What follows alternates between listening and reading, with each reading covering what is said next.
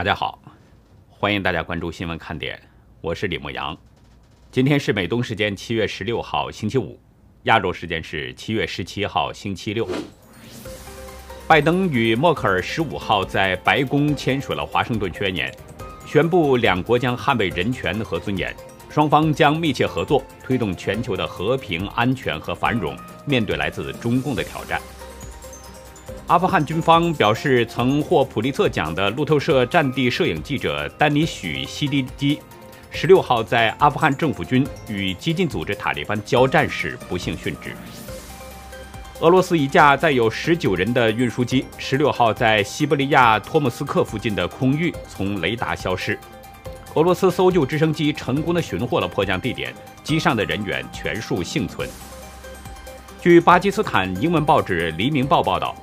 巴基斯坦北部十四号巴士爆炸案是自杀炸弹客所为，炸弹客驾驶载有爆裂物的汽车冲撞巴士，造成九名中国籍的水坝工程师死亡。中共总理李克强昨天敦促巴基斯坦总理务必缉拿凶手。乌干达东京奥运代表团正在大阪训练，其中一名二十岁的男举重运动员六号突然失踪，警方已经出动寻人。乌干达代表团一行共九人。韩联社等多家韩媒报道，三星电子规划在美国新建的第二座芯片代工厂选址抵定，可能落脚在德州威廉森郡，规划明年动工，二零二四年完工投产。截止到美东时间七月十五号下午一点，全球新增确诊中共病毒人数是五十六万一千零七十五人。总确诊人数达到了一亿八千九百六十九万六千零六十九人，单日离世八千五百三十五人，死亡总数是四百零八万两千五百六十四人。下面进入今天的话题，我们先来说一个大陆网络炸锅的消息。今天，中共的七个部门联合进驻滴滴公司，展开网络安全审查。这个消息冲上了微博热搜之后，就一直居高不下。工信部发言人、信息通信管理局局长赵志国表示说：“各主管部门和相关部门形成合力，依据职责继续强化 App 治理。”马云听到这个消息，应该会偷着乐，因为滴滴出行的这些事儿已经远远超过了阿里和蚂蚁了。当初收拾阿里和蚂蚁就两三个部门，但是这次收拾滴滴。中共同时派出了网信办、公安部、国安部、自然资源部，还有交通运输部、税务总局以及市场监管总局这七个部门。大家注意，这次进驻滴滴有公安部和国安部，显示非同小可。今天滴滴的股价盘前大跌了百分之九，总市值比上市最高点的时候，现在已经是蒸发了近两百亿美元。有的网友说，这辈子没看到过这么强的牌面，滴滴的日子越来越有盼头了。有的说这个强大的审查阵容貌似还没有潜力，有的说怎是一首凉凉可以结束的，还有的说七堂会审杀鸡给猴看，猴不看杀猴。许多网友都看出来了。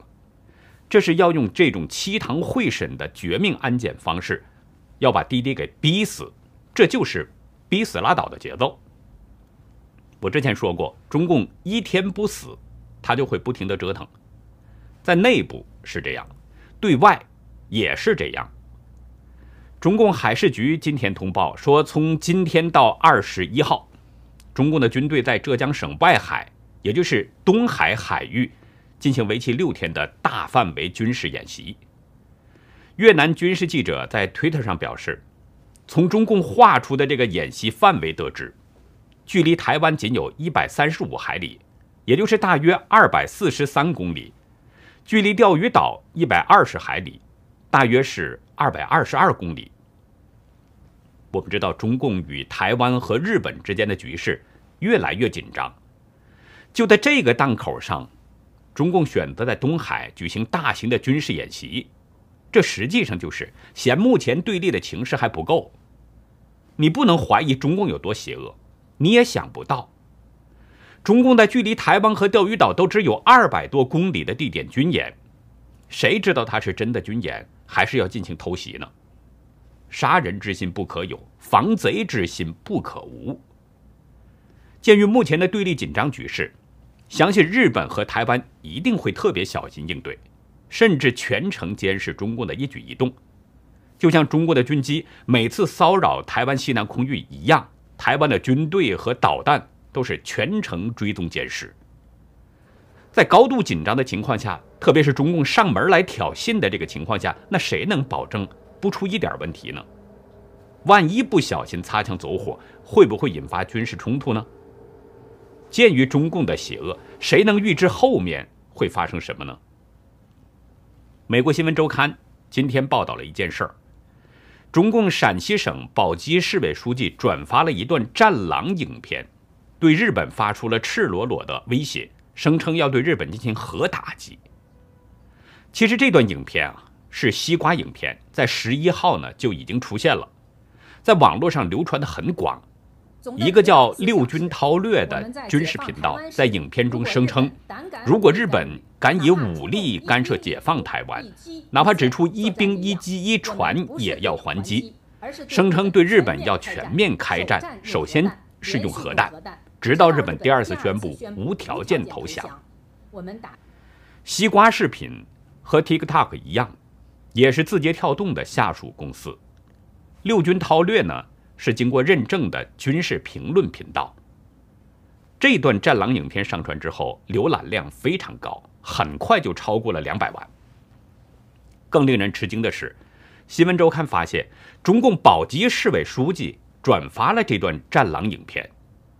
我查了一下，宝鸡市现任的市委书记叫惠进才，六月二十三号刚刚被任命，但是我没有找到他的账号。也没有看到他转发的这段视频，所以我不能确定新闻周刊提到这个宝鸡市委书记是不是就是惠进才本人。其实也不管是不是惠进才，这并不是特别重要，重要的是什么呢？中共高官转发这段战狼影片，毋庸置疑，既然转发，就说明认同影片的内容，对其中的观点是持赞同态度的。就像大家转发我的影片一样，只有认同、认同了我的说法，认同了我说的内容，才有可能进行转发。也就是说，这位宝鸡市委书记是认同这个影片的，支持对日本进行核打击。宝鸡市委书记是地市级的高官，级别不算低，他有没有代表性呢？如果这个人就是惠进才，从他刚刚升官来看。显然他是受到上级的认可的，那他是不是就代表着一些更高级、更更高级的中共高官呢？我们知道，中共挑选下级官员的时候，都是要忠于北京当局、忠于中南海的。那么，北京最高当局是什么态度呢？是不是也有要对日本进行核打击的想法呢？华盛顿自由灯塔评论指出，如果得到北京的证实，这种说法将证明。与中共既定的军事战略是大相径庭。评论表示，从1964年以来，中共一直承诺在冲突中不首先使用核武器，这是美国核政策的关键。在台湾的潜在摊牌中冒核战争的风险，可能会产生可怕的后果。我再说一次，中共的邪恶只有你想不到，没有他做不到的。中共一直有武统台湾、统治世界的野心。为了达到这些目的，中共很可能会使用一些可能的手段。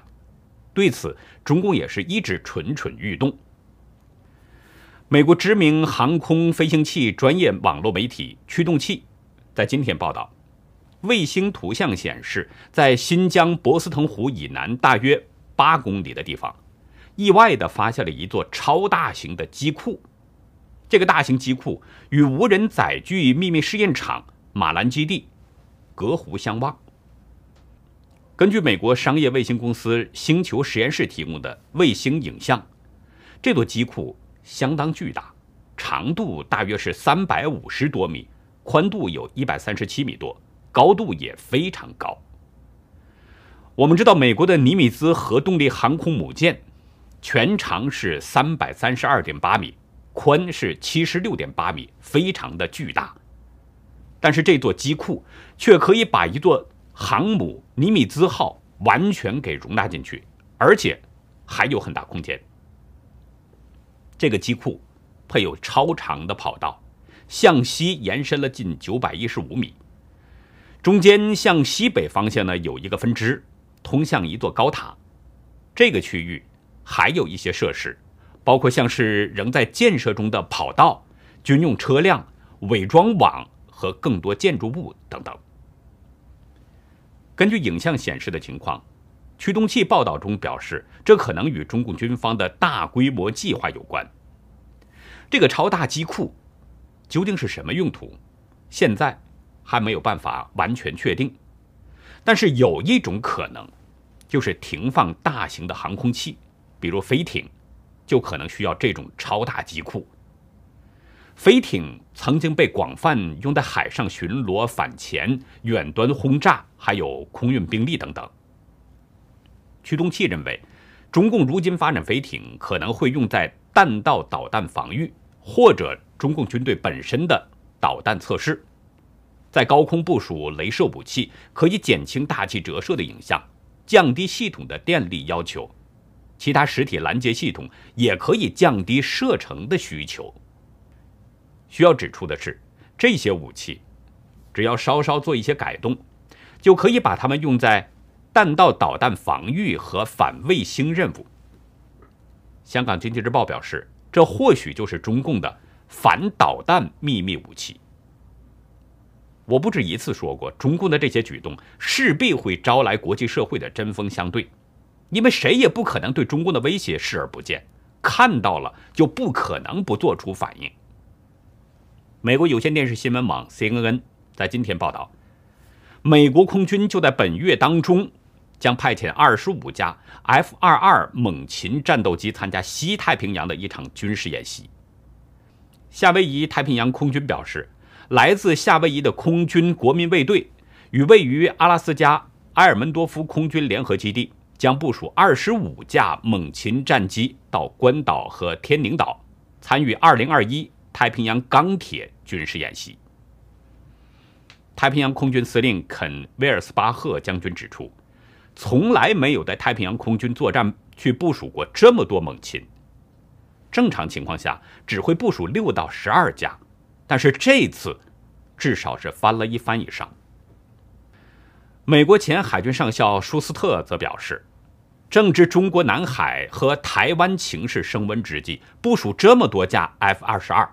是向中共捎去一则紧急讯息，他强调，展示美国空军的敏捷作战能力，向中共发出了强烈的威慑信号，同时也让美国的盟友和伙伴放心。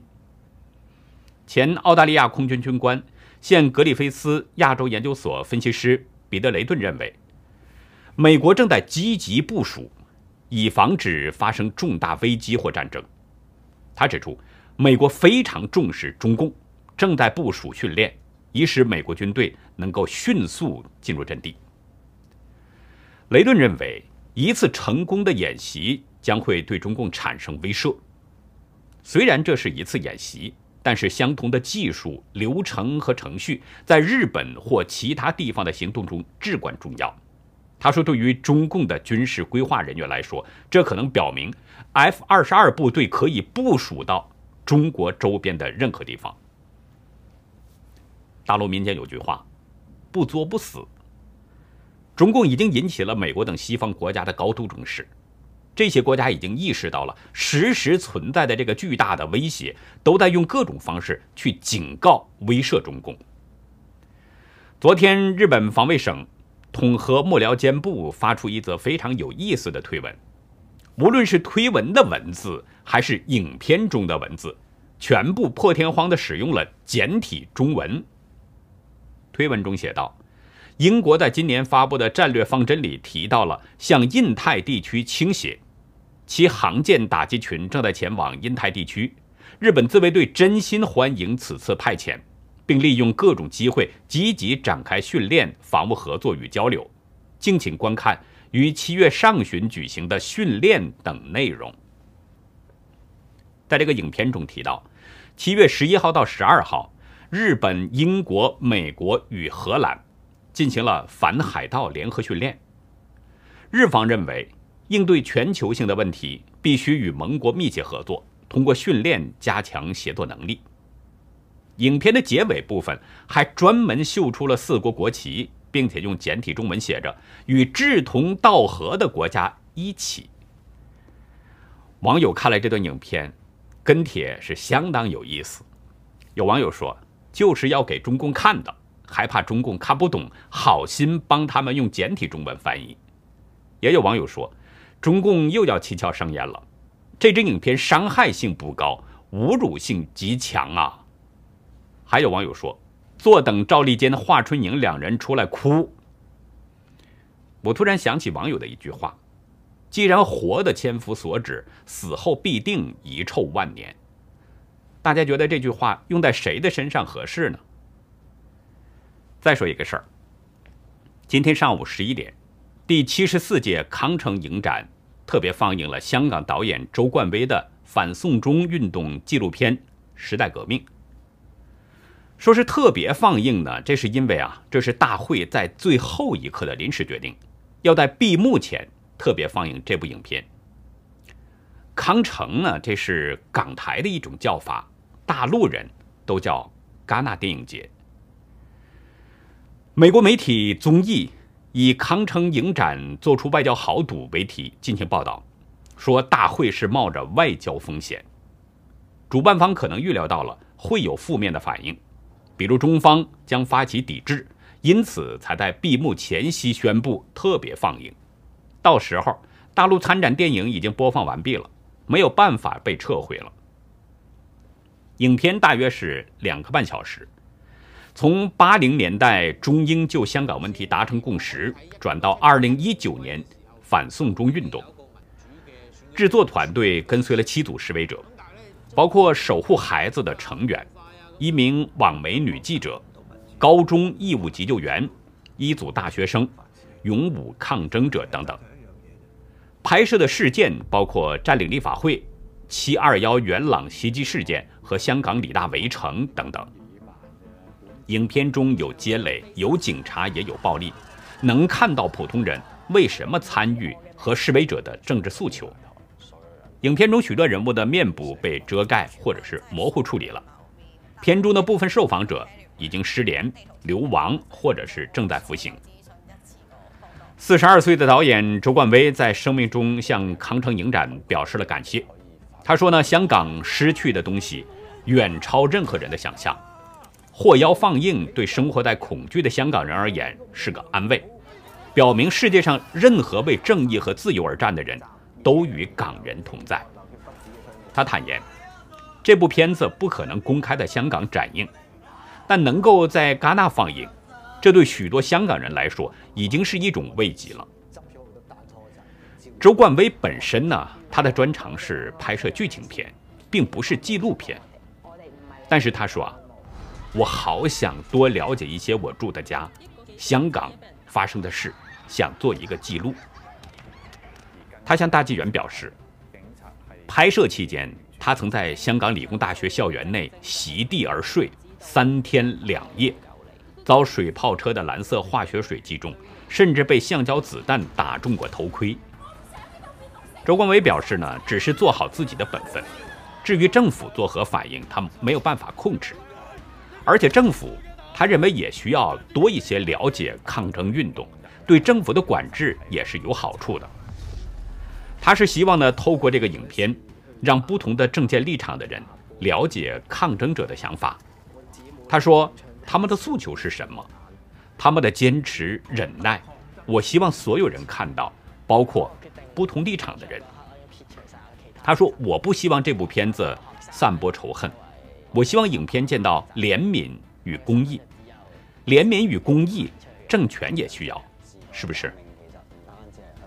这部影片的剪辑呀。他和制作团队呢是花了两年的时间才秘密制作完成。他在剪辑期间多次情绪崩溃，要停工，而且他还做过噩梦，被警察追捕和殴打。制作当中呢，有朋友就劝他离开香港，在片中隐藏名字，或者是至少不要使用“时代革命”这个片名，但是他都拒绝了。他说：“我真的不想输给这恐惧，使用真名是为了对抗自我审查，也不想猜测红线在哪儿。”周万威是制作团队当中唯一的一位公开名字的人，其他的工作人员有的是匿名，有的。终止了合作。接下来呢，继续为大家展示真实中国真话活动的作品。向大家展示的第一幅作品呢，还是来自澳大利亚的那对夫妻，他们的作品已经展示过几幅了。这幅画的名字呢，叫“胸有成竹，运筹帷幄”。画面上有一个被红布蒙着眼睛的人，右臂是背在身后，左臂在前，食指指尖上。在转动一个小球，人物是谁自不必说了，大家都看得明白。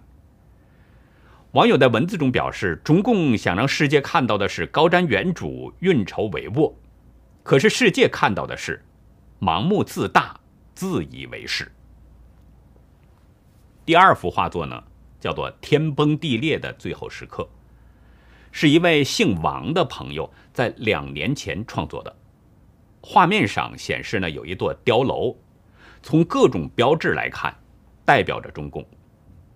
画面的上方是天空，浓云密布，道道闪电在向下劈着。碉楼顶上的中共党旗已经被劈断了，碉楼整体已经被雷劈的是四分五裂，部分在往下坍塌。但是上面三层房间里的人，对外面发生的情况却看不到，还在举着右手宣誓。党员说为党献身，团员说时刻准备着，少先队员要做红色接班人。但是最下面的一层呢，有许多人都在从中共组织的这个门口往外跑，挤到外面的人都在被天崩地裂的这个可怕景象吓得夺命奔逃。这个时候，地面上已经裂出了很多裂缝，再不逃已经就没有机会了。碉楼的左右和后面堆满了密密麻麻的骷髅，其中一侧有三块石碑，一块已经倒在地上断成了两截，另外两块上写着“马克思主义、毛泽东思想”。作者在文字中表示，一个世界注目的文明古国，在短短百年中被共产主义这个西方来的恶魔毁掉了，毁到丧失了做人的本性，摧毁了人性中的善良。毁掉了物质中善良的精神，整个物质世界正处在崩塌的地步。作者表示，中国的道德沦丧已经远远超过做人的最低标准，人类生存的这个世界正在魔鬼计划中走到了最后，处于最危险的时刻。作者说呢，人类在迷茫中接受了共产洗脑和灌输，听信魔鬼的谎言，对善良的人无缘故的产生仇恨。参与魔鬼对善良的迫害，中共把编造的假话在全世界传播，让世上的好人受骗。共产马列恶鬼在狰狞中将人们拖进了万丈无边的地狱。作者说呢，赶快醒来吧，神的传人，我们的同胞们，远离中共，就会远离这人类灭顶之灾。善良的人在神的护佑下，会平安度过这人类有史以来的最大灾难。谢谢两位的精彩画作，在不同层面，也非常真实的向我们呈现了中国大陆真实的情况。我希望呢，大家都来参与这个活动，这是在救人，而且是救人的同时，是用画笔在记录着历史，这非常有意义。所以呢，我们希望大家不断的向我们投稿，只要大家不断的支持我们，我们这个板块就会一直进行下去。大家的作品可以寄送到我们的爆料邮箱 xwkd 二零一七 at gmail.com，我在节目中会进行展示，然后上传到优乐客网站。大家如果想看以前的作品呢，也可以到优乐客去看观赏，为您喜欢的作品点赞。另外，大家在投稿的时候，请介绍一下您的画作内容，因为我发现有一些作品画得很好。但是呢，其中一些创作元素，我们不能准确的把握作者的用意，所以需要大家做一些说明。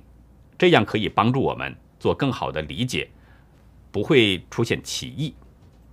如果您的作品是在别人作品之上进行的二次创作，那么请您一并说明原作出处，这样既是对原作者的尊重，也可以避免我们出现侵犯版权。秦始皇陵早就被发现了，这是一项举世无双的大工程，包括一座气势恢宏的地宫。可是至今，秦始皇陵墓一直没有被发掘，原因是呢，地宫各个角落遍布着剧毒的水银。是谁向秦始皇贡献了这么多的水银呢？极有可能是当时富可敌国、仗义疏财的一位女企业家。在今天的历史看点，跟大家聊一位受到秦始皇尊崇的传奇寡妇巴青。欢迎大家到优乐客会员去了解更多。我们会员网站的网址是 http: 冒号双斜线牧羊兽点 com，还有一个是 http: 冒号双斜线 youlucky 点 biz。那好，以上就是今天节目的内容了。如果您喜欢新闻看点，请别忘记点赞订阅，同时也可以帮我们把这个频道给转发出去，让更多有缘人看到我们，听到我们的声音。感谢您的收看。再会。